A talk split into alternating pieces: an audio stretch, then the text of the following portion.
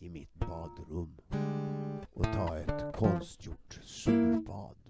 Det enda oäkta jag kunde fördra var det ultravioletta ljus som kunde slås fram med elektricitet och som efterliknade solen i intensitet. Annars var mig allt oäkta. Alla kopior och efterapningar en horrör.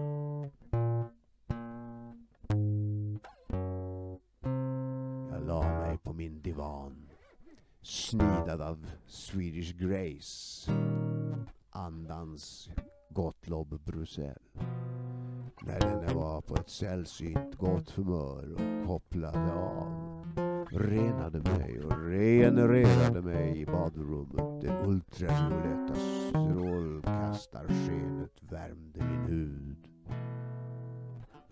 Där göd det av lugnande ljud, rinnande vatten. Där klatschade skvalpningar av vatten.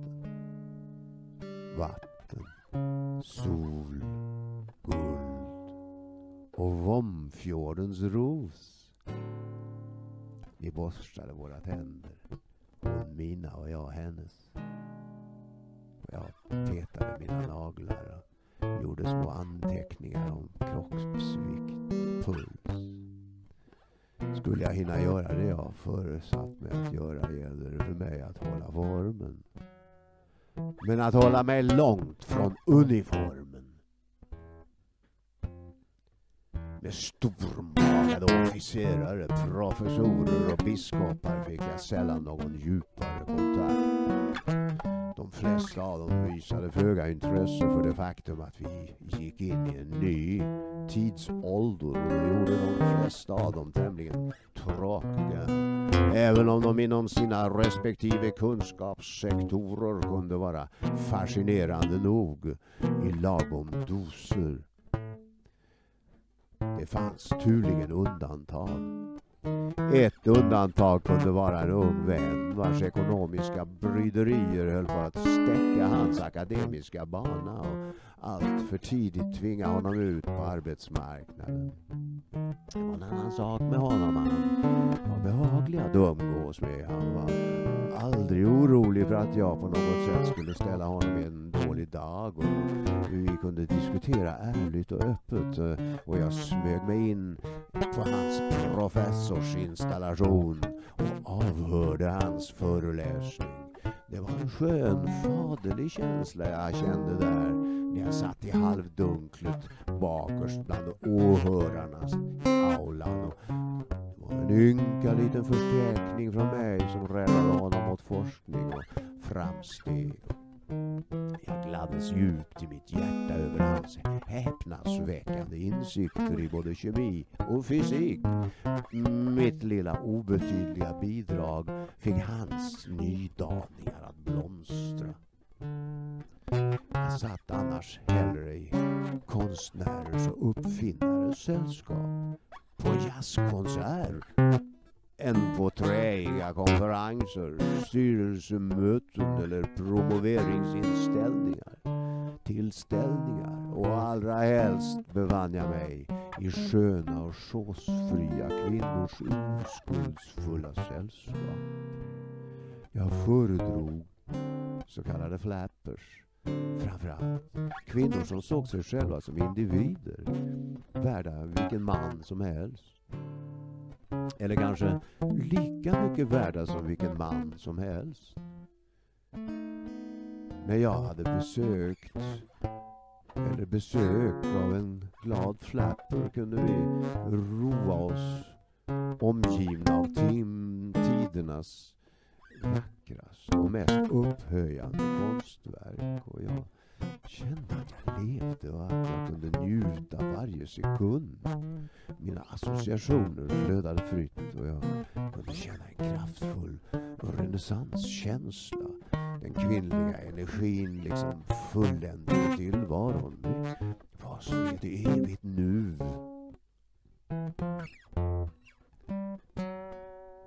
Le Corbusier fick rita sin plan Voisin och de rättvinkliga räta. Och Frank Lloyd Wright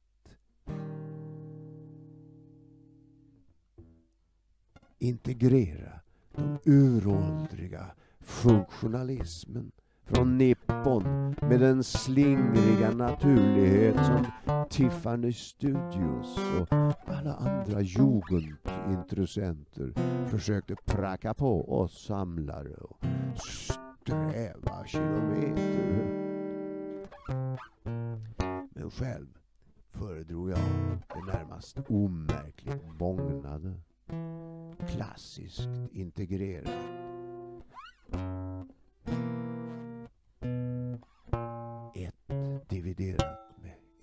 1,6. Ett till 1,6. Silverpjäserna av Jensen. Skulpturerna av Mill. Milles. Något jag så småningom lyckades visa på De Geerska tomten till en räcka arkitekters oförställda förvåning. Självklart var det det bågnande, det gotiska och inte minst det hellenistiska som var bäst. En rät vinkel var lika död som maskinen, tyckte jag. Och det tyckte också arkitekten Santelia och mina systrar. Art deco hade alltid en liten snedhet, en glad snedhet i vinkeln. Jag var inte rädd för att tillsammans med mina systrar inse att männen, de mäktiga, mäktiga männen var i skepnad av dessa professorer och generaler och biskopar och statsråd kunde göra manligen storfel och hamna absolut snett. Hur rätvinkliga de än försökte bli som den sovjetiske Elisitskis Molnär med fackliga ofantliga huskroppen hängande i vajrar från höga pyloner och snett i luften som ett fallande träd. En arkitektonisk protest mot den amerikanska skyskrapan och en lika magnifik oduglighet som leninismen självt. Avskyvärda var också, men av motsatta skäl, FT Marinettis futuristiska visioner. Där kunde rätvinkligheten rent av dyrkas som vapenexercis. Jag fann maskinen mer stendöd än gudomlig. Samma sätt som penningen var en god slav. Men en förfärlig herre. Maskinen och penningen kunde få själva öknen att blomma. Om man bara gjorde rätt och såg till såväl detaljen som till helheten. Till enkelheten och självfallenheten. Motståndets minimering. Mina kära systrar höll alltid med mig. När jag med klar naivitet försökte förklara världsekonomiska komplexiteter och lurendrejerier men beklagade med fniss och kvitter att i vår kulturkrets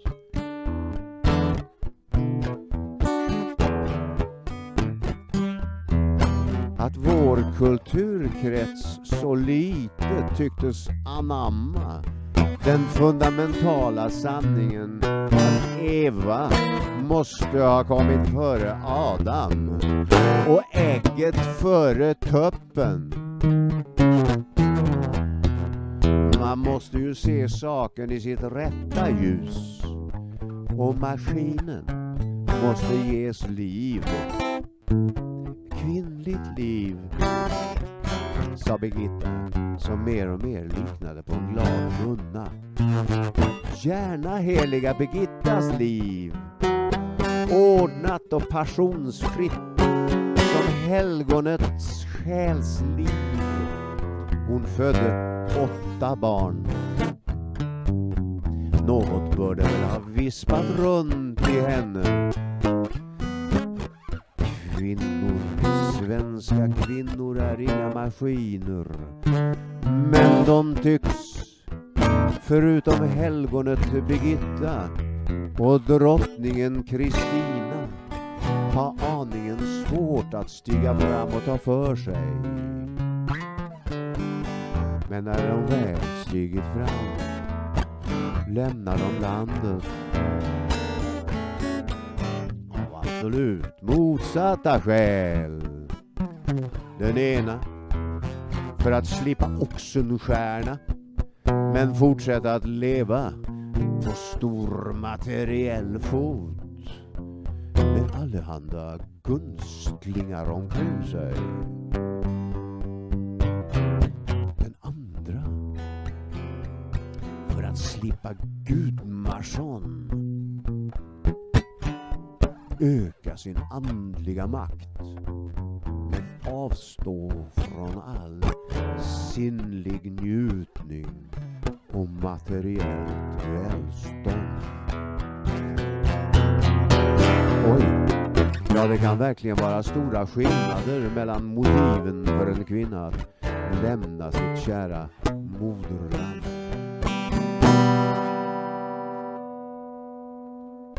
Vaterland.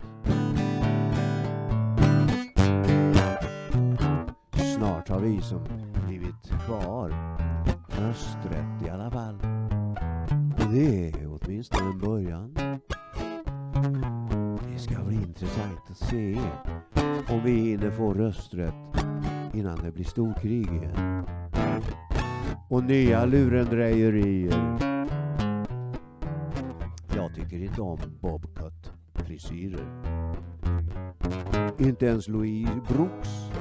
Jo, den går an. Det är väl inga lurendrejerier.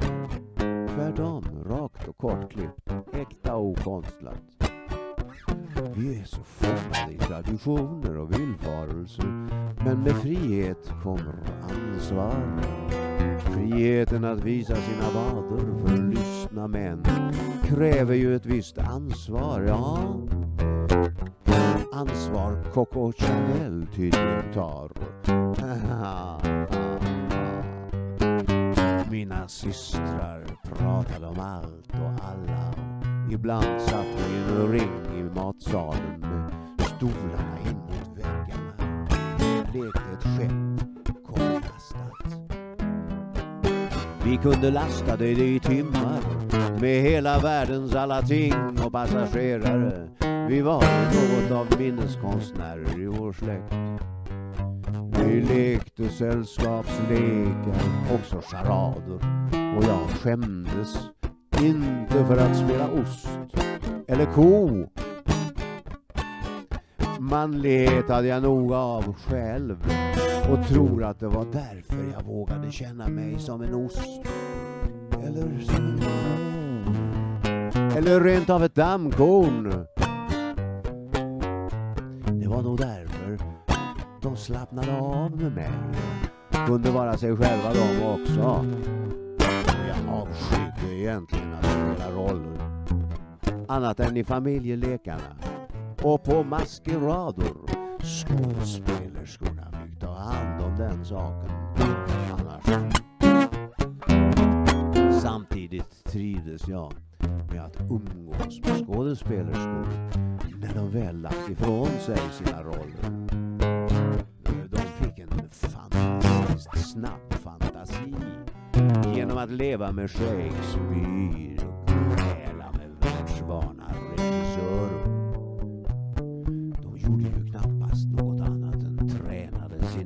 sin och kom ihåg inte bara sina repliker utan också vad folk sa på tillställningar och bjudningar och inte minst i sängkamrarna. Oh, det var alltid spännande att få höra Greta berätta sina roller och regissörer. Få reda på vad den och den hade för speciella synpunkter på religion, och politiken. Hieros Gamos Charlie Chaplin hade med sina många samtida sängkamrater. Sängkammaren är och har säkert alltid varit en plats för sådana frågor. Läste de Magdalenas dagbok också? Vad menar du? Det är legender du tänker på. Charlie Chaplin hade flera lätta damer på besök samtidigt. Och njuter intimt samliv med dem alla samtidigt. Och inte bara han. Det går att se många mäktiga kotterier genom historien i detta ljus. Känns sken inte så få av mina bästa vänner var kända skådespelerskor. Men de flesta av dem var bara mjuka och rara kvinnor som ingen visste något om. Med god och om än otränad minnesförmåga.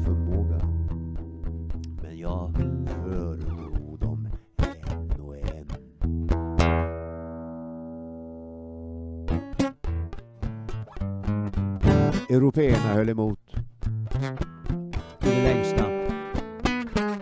Men kriget kom närmare och närmare. Jag fick en förfrågan strax innan krigsutbrottet om jag ville ta hand om svensk tändsticksindustri och försöka ena den och förhindra att de inhemska fabrikerna konkurrerade ut varandra. Helt sällskap tändsticksdisponenter med Handelsbanken bakom sig ville överlämna till mig att leda dem.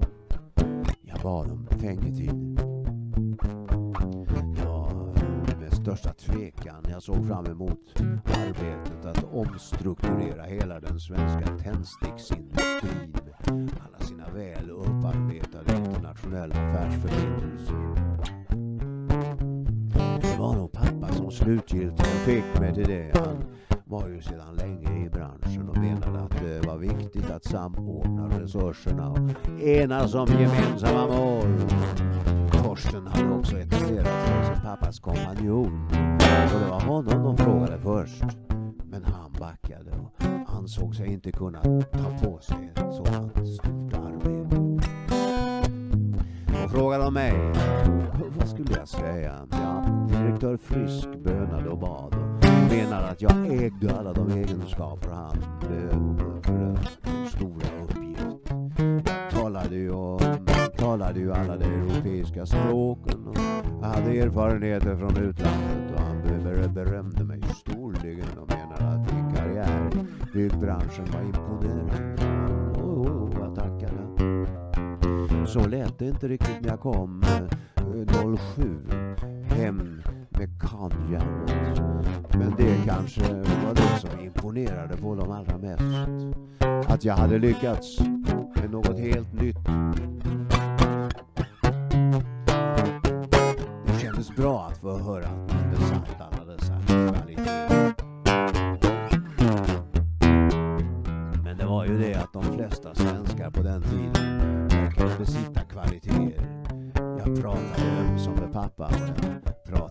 pratade med Torsten och läste av bara farten några av breven som Gustav Vasa hade skrivit om okloka svenskar som åkt ner till marknaderna i Lübeck och överbjudit varandra när de skulle köpa och när de skulle sälja dumpade de priset för varandra. Genom att jag varit ute en del och sett mig omkring trodde jag mig till sist om att veta hur man skulle kunna göra förhindra att de farliga dumheterna från upplösningstiden på 1400-talet upprepade. Fugger arbetade den gången på att härska genom att söndra tusen agenter i omlopp som strävade efter att fördumma svenskarna och göra dem oförmögna att värna om sina urgamla skatter. Han tog hjälp av de revolutionära stämningarna i protestanternas led. Ju mer internt bråk där katolska reaktionärer försökte kväsa lutherska kättare ju lättare för Fugger med giriga planer att ta över de svenska gruvorna och hela gruvindustrin. Just de åren före kriget, före kriget när jag som mest funderade över om jag hade något att bidra med för svensk tändsticksindustri var det marxisterna som försökte sticka hål på fabrikörernas bildäck. Runt om i landet osade det av svavel från uppeldade talares käft. De hade rest i österled och snappat upp stämningen. Konfliktstämningarna låg i luften. Men det fanns ingen anledning för tändstichtsfabriken ta ihjäl varann när världsmarknaden hade plats för dem alla.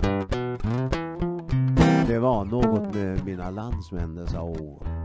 De var effektiva och samarbetsvilliga genom att de hade många gemensamma ideal. Nationen som hade haft fred i hundra år. Naturen, de långa svenska kusterna som stigit upp ur havet i en relativt rask landhöjd som kontinuerligt skapat nya kustremsor att bosätta. I en arkipelagens ökande rikedom och skönhet. Naturen givmild och hälsobringande. Efter den brusande Stockholmsolympiaden 12 var den svenska gemensamhetskänslan på topp. Och jag tog jobbet. Med löfte från pappa, jag och Torsten att de skulle hjälpa till så gott de kunde. Jag började med att besöka samtliga fabriker och sätta mig in i grunden för hur allt var organiserat. Jag gick tillbaka till tändsticksindustrins födelse och Gustav Erik Pars patent som innebar att röd fosfor belades på tändstickslådans smala långsida. Endast där, kunde den giftfria säkerhetständstickan tändas. Där den tidigare tagit eld i de mest olägliga situationer och utgjort en av det sena 1800-talets stora risker för såväl barn som gamla genom att dessutom vara starkt giftig. Jag arbetade mig vidare fram med bröderna Lundström och deras kompletteringsmaskiner som redan på slutet av 1870-talet kunde tillverka 40 000 askar i timmen till de många receptionisterna av idag. Jag la mig i vinn om att prata med dem som vågade säga hur det verkligen låg till och inte hur det borde ligga till. Ibland var det nämligen svårt att få klart för sig Eh, eh, vilka nackdelar vissa fabriker drogs med och vilka fördelar vissa enskilda personer hade av rena missförhållanden och om man bara samtalade med de högsta i ledningen. Receptionister och sekreterare var alltid mycket välinformerade och hade ofta samklang med företagets själ. Det var bara det att patronerna sällan nämndes fråga dem om råd till råds. Dessa kvinnor var alltid lika överraskade när jag intervjuade dem om väsentliga frågor gällande beslutsgångarna och organisationsprinciperna i de många tändsticksbolagen. Det satt hårt åt på sina håll. Det var ett väldigt farande och diskuterande och tiderna var sådana att det gällde att vara mer och mer försiktig. I öster stundade inte bara världskriget utan också revolutionen. Och vi som då och då besökte Petrograd och försökte hålla reda på vad som hände insåg ju det Vi hade byggnadsföretag i Finland, Baltikum, Ryssland. Det största var aktiebolaget Russia och det gällde att rädda vad som räddas kunde när revolutionen bröt ut. Det gällde att eh, dra tillbaka tentaklerna och ställa om sig. Vi färjade oss över Östersjön gång efter annan och då och då syntes energiska revolutionärer komma ner för samma lejdare som de mest nationalistiska kontrarevolutionärerna. Lenin var i Stockholm och träffade bolsjeviker och kapitalister om vartannat. Det var många stora planer som lades upp hos bankirerna Furstenberg och Aschberg som satsade på det revolutionära Ryssland och insåg att kommunismen var stark där. Finnarna såg sin möjlighet att komma ur Rysslands överhöghet. Nådde den sprätt till storrysk ockupant som kom i fel bastu runt Helsingfors. Det var hårda tag där vid den tiden. Balterna såg sina nationella möjligheter. I Stockholm rådde däremot en strikt affärsmässig neutralitet. Stämningen var fördelaktig för de mer eller mindre oeniga möten mellan motpoler inom. Många affärer gjordes upp i staden dessa år. Mina gamla ryska adelsätter, många gamla ryska adelsätter såg till att omsätta sina klenoder där. Man lastade om vapnen och varorna på Skeppsbron och bytte pälsar, guld och diamanter mot dollar och kronor och biljetter både till Nord och Sydamerika. På exakt samma sätt gjorde bolsjevikerna. Skillnaden var den att bolsjevikerna åkte över Östersjön hem till Ryssland igen under det att adelsmännen, vojarerna, for över Atlanten eller till Paris. Men National City med National City Bank och Guaranteed Trust hade sina facilitatörer på plats. Sådana som i USA sade sig endast vara ute efter att underhålla handeln mellan världens nationer och inte stödja någon av de krigsförande nationerna i Europa men som i Europa gärna underhandlade med de statsauktoriserade vapenköparna. Dessa hade ofta ett mycket fundamentalt förtroende hos bankirerna och hade häpnadsväckande lätt att få krediter. Byteshandeln i det fredliga Stockholm rörde sig till större del än någon kunde tro om krigsmaterial och revolutionärt tänkande. Bankir der Weltrevolution,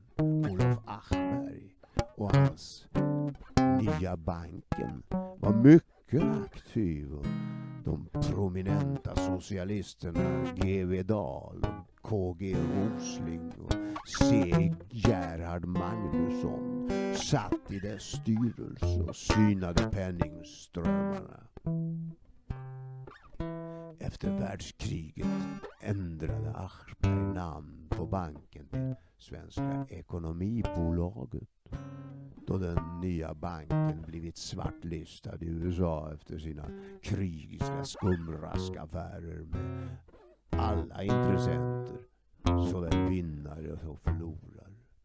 Namnbyte var allt som behövdes. Sen var det bara att fortsätta som vanligt. Om en Aschberg själv antog en lite lägre profil och släppte fram Earl Grey och British Bank of North Commerce i den revolutionära frontlinjen tillsammans med Krassin som varit Siemens Schurkets man i Petrograd och som vid bolsjevikrevolutionen slog om från svart till rött och Max May som var Guarantee Trusts högste ansvarige för utlandsoperationerna. inga duvungar precis. Bolsjevikerna åkte över Östersjön adelsmännen for över Atlanten. Alexandra Kollontaj åkte i svenskt fängelse för uppvigling och utvisades till Danmark och hamnade i Norge uppe på Holmenkollen där hon brevväxlade med sin älskade Lenin i en röd liten stuga med utsikt över fjorden om hur att sprida revolutionen till Skandinavien och Sydamerika. Hon hade läst Sergej Genadjevitj Netjajevitjs iskalla Netjajevs iskalla katekes och verkade kvinnligt för revolutionen. Hur hon kunde läsa in sig i det revolutionära schemat är en kvinnlig fråga. Men hon kanske kände sig fördömd av att vara född av en timmerhandlare.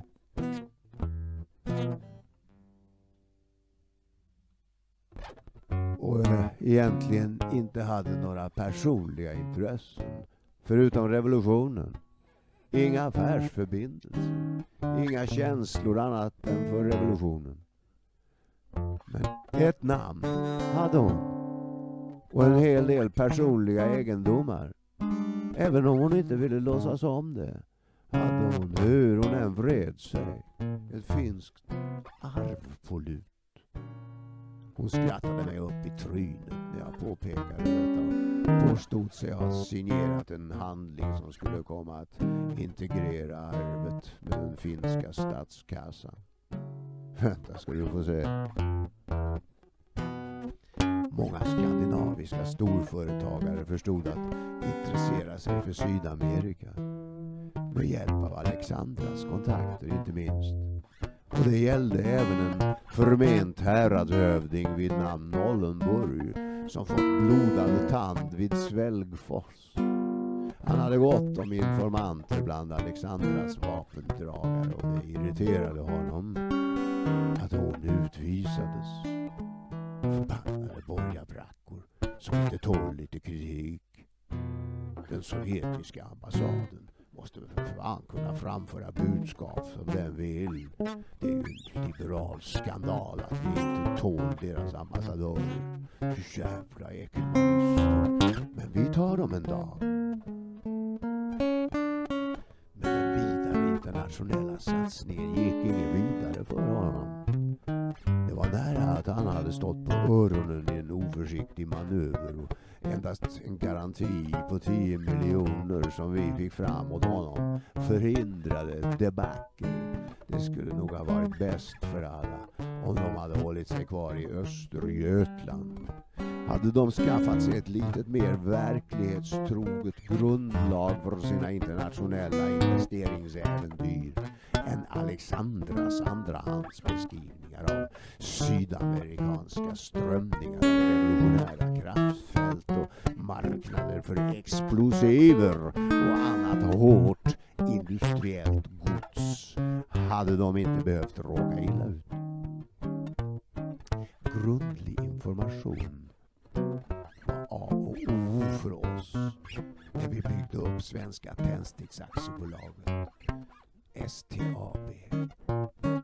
När vi inkorporerade kemisk industri, skogsarealer och energikällor långt borta på fjärran kontinent till tändsticksindustrierna så såg vi till att eh, vi verkligen visste vad vi köpte. När vi skulle ha fatt i de ingenjörer som skulle kunna utesluta både svavel och fosfor i tändstickstillverkningen gick vi ut med erbjudande om fina löner och konkreta kontanta vederlag. En sak som jag särskilt månade om var att komponera de grupper som skulle genomföra rekonstruktionen. Och jag såg till att motpolerna möttes också i det sammanhanget. Motsatta energier, poler, genererade energier som ju närmare de kom samman. Detta gällde såväl pyrotekniskt som psykologiskt och ekonomiskt. ju större polaritet, ju större energi. Det var en absolut princip. Ja, där ser du. Vi är ense om den saken.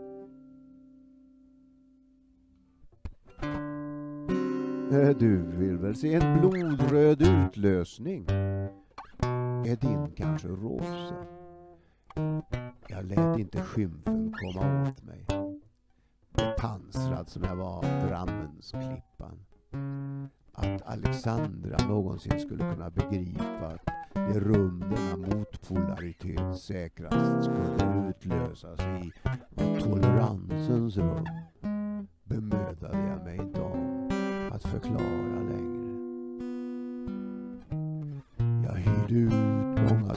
rum i vår skyskrapa. De osäkra polariteterna höll en norsk ingenjör och officer Nils Waltersson Åsen på med. Han hade uppfunnit granaten och sålt patentet till det danska Karl Lunds fabriker.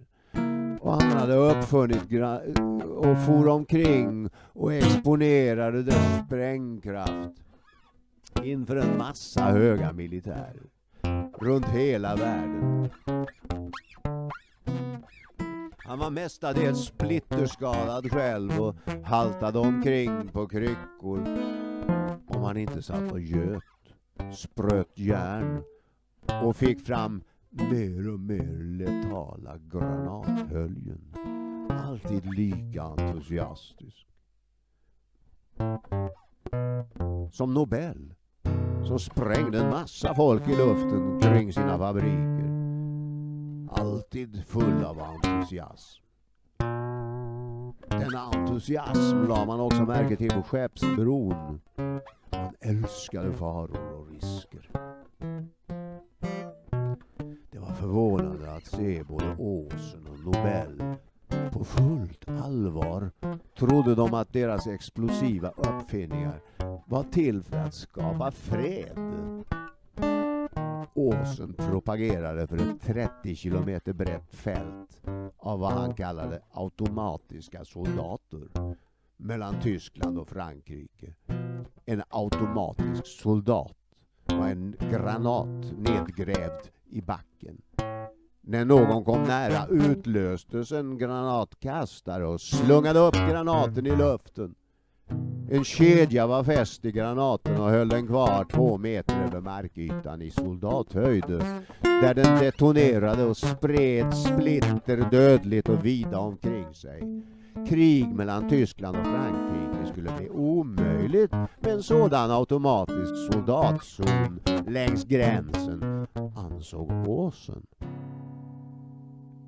På samma vis som Nobel ansåg att med det rökfria krutet skulle krig bli så ohyggligt att det måste förbjudas. Åsen, Nobel och Dahlén arbetade uppenbarligen med de livsfarliga polariteter Kollontaj såg fram emot att utlösa. Jag föredrog mer kontrollerade explosioner. Jag trivdes med lagom explosioner i affärslivet också. Och bland bro och dammbyggarna. Forsarna i de svenska älvarna var själva urkraften och där skulle det gå att bygga väldiga kraftverk. Mekanmetoden. Jag försökte se till att de industrier vi inkorporerade ägde mark där vattenfallen låg. Rest reste runt bland de många sågverken, trämassefabrikerna som alla hade något att göra med tändsticksfabrikerna och försökte entusiasmera folk till stordåd. Det var lättare än jag trodde. Det berodde helt säkert på den olympiska stämningen. Vi hade samma mål, att vara världsbäst. Det var faktiskt rätt enkelt det hela. Det var det vi ville alla. När det gällde ett flertal olympiska grenar var vi det. Och när det gällde många uppfinningar och akademiska kunskaper var vi det också.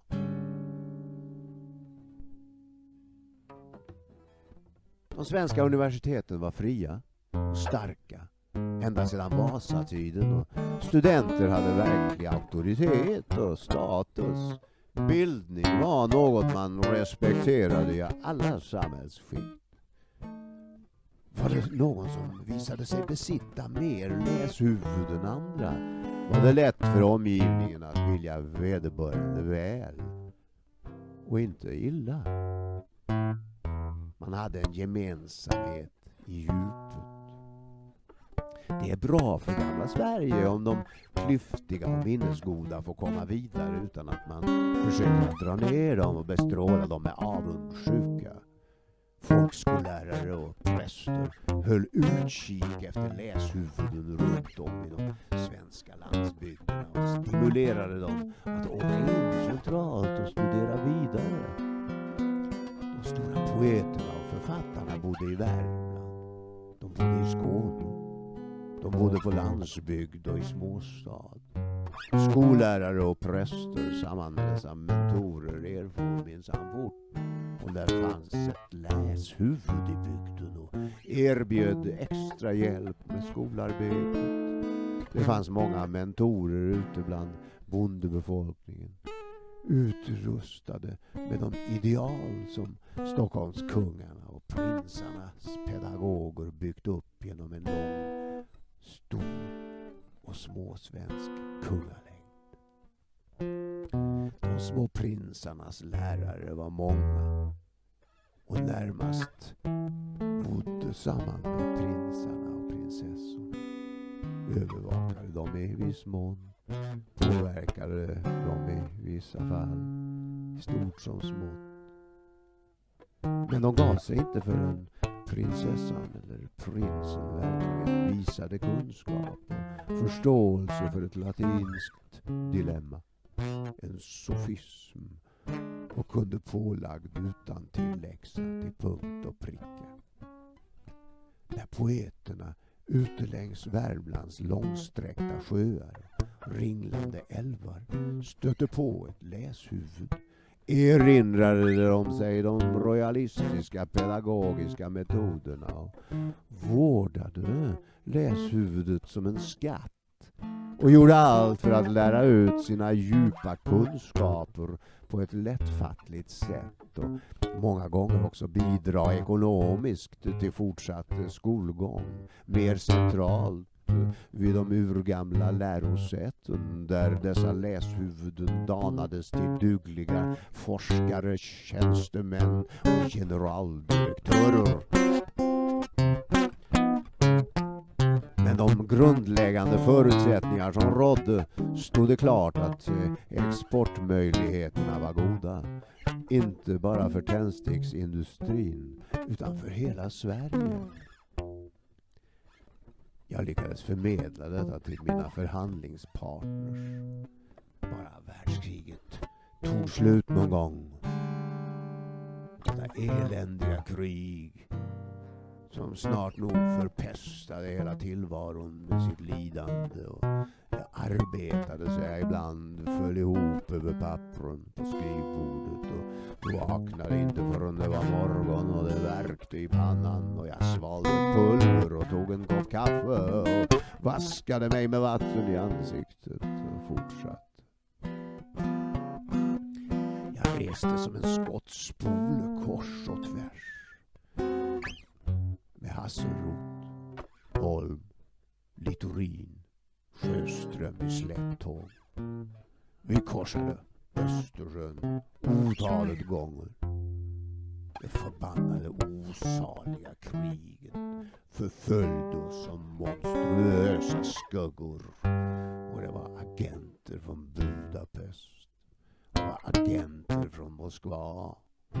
Agenter långa och korta, smala och tjocka. Det var hela tiden förfrågningar i omlopp om de kunde ordna järnmalm, pansar och dynamit. Men jag var dödligt trött på den sortens handelsmän. Ända sedan boerkriget. Pikade mig då och då när jag framförde pacifistiska åsikter och sa mig att man tänder en hel del lund med tändstickor fortfarande och att jag därmed också bidrog till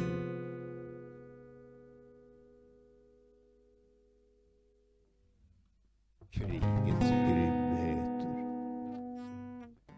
De kände knappast till att det var andra eldonens stubiner nu för tiden. Prometheus, som gav oss själva elden, kände de svenska studenterna på den här tiden emellertid väl till. Människorna bistods då och då av gudarna och halvgudarna. Den olympiska stämningen rådde på universiteten. Trots eländet i omvärlden och studenterna höll reda på hellenismens kulturella och filosofiska kännemärken. I ett hörn på en studentfest kunde man på djupt allvar diskutera vad den dunkle från Efesos egentligen hade sagt. Det fanns ju egentligen inte ett enda dokument från hans hand att studera vad en Lucretius menade. Han fanns egentligen enbart motargumenten mot honom och hans filosofi. Men med vilken styrka han måste ha argumenterat när han trots detta blir den man minns. Vem kommer ihåg dem som kom med motargumenten? Ja, möjligen minns man Parmenides. För all del Lucretius. Som hade en förvånansvärt modern syn på tingen och dess natur. Det är ju verkligen atomer som bygger världen. Där det andliga är en konsekvens av det kroppsliga. Det kroppsliga som en antenn placerad i evigheten. Det eviga nuet.